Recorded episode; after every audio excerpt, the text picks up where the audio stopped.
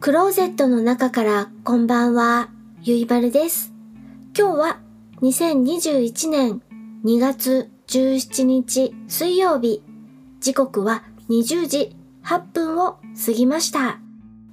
夕張の外の気温はマイナス6度、お天気は曇り。ここのところ変な天気なんです。春の嵐と冬の嵐が交互にやってくる感じです。今夜お話しするのは映画3ビルボード2017年アメリカ制作の映画のお話をします。監督はマーティン・マクドナーさん。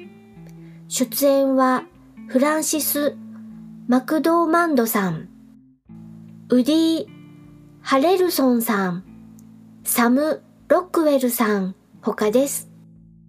映画3ビルボードの予告編と本編の URL は Amazon プライムと YouTube のリンクをエピソード概要欄に載せています。見てみてください。レンタルをしてみました。好きか嫌いかで言うと、私はこの映画かなり好きです。第90回アカデミー賞でフランシス・マクドーマンドさんが主演女優賞を、そしてサム・ロックウェルさんが助演男優賞をそれぞれ受賞しています。そして第74回ベネチア国際映画祭で脚本賞も受賞した作品です。映画3ビルボードあらすじです。架空の田舎町ミズーリー州にあるエビングという町が舞台です。この町の少女ティーンネイジャーアンジェラちゃんレイプされた上に焼かれて殺害されるというひどい事件が発生して、その事件から7ヶ月も過ぎているのに、犯人の目星もつかない警察に怒りを覚えているアンジェラの母、お母さん、主人公ミルド・レッド。ミルド・レッドさんは娘の殺害現場近くにある道路沿いの3枚の看板に広告を出します。1枚目。娘はレイプされて焼き殺された。2枚目。未だに犯人が捕まらない。3枚目。どうして？ウィロビー所長。と書かれた3枚の大きな広告です。小さな町はこの広告に戸惑いを隠せません。ウィロビー所長は住人たちに慕われているからです。大きな広告看板を出してマスコミにも取り上げられて小さな町エビングの住民たち特に警察官のジェイソン・ディクソンは特に怒りをあらわに広告を出した主人公ミルドレッドさんや広告会社のレッドにも嫌がらせをしてきます。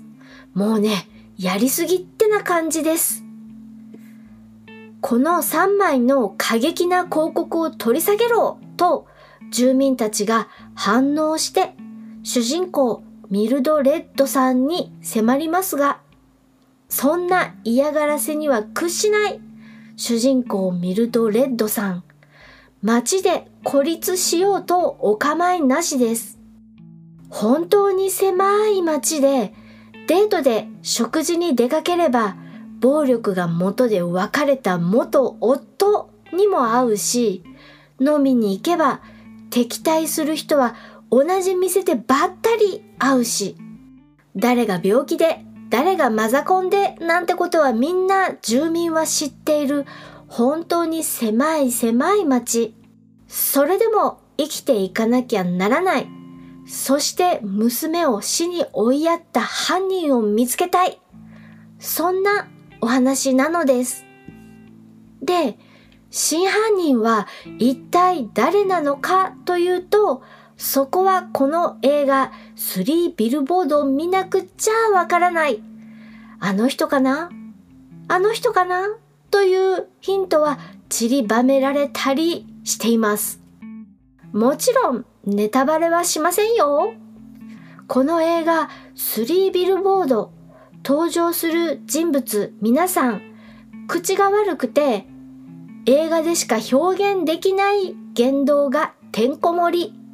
で、ちょっと最初は慣れなかったけれど、それがなんだか現実味というか真実味を持ってくるような気がします。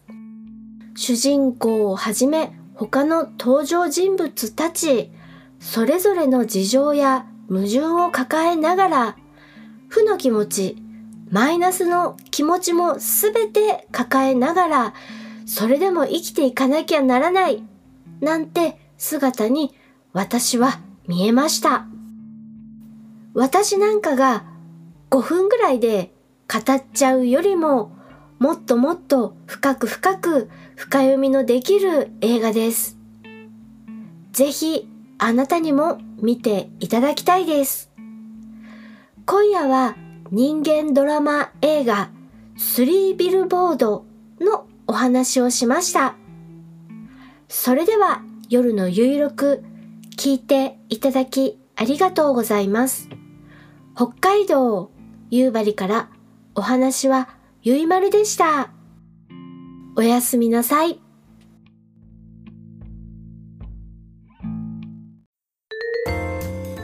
北九州在住の私大場がひっそりこっそり配信しています。ポッドキャスト北九州の片隅。オタク成分多めのトークですが、短いのでサクッとお聞きいただけます。ただいま絶賛不定期配信中です。よろしくお願いいたします。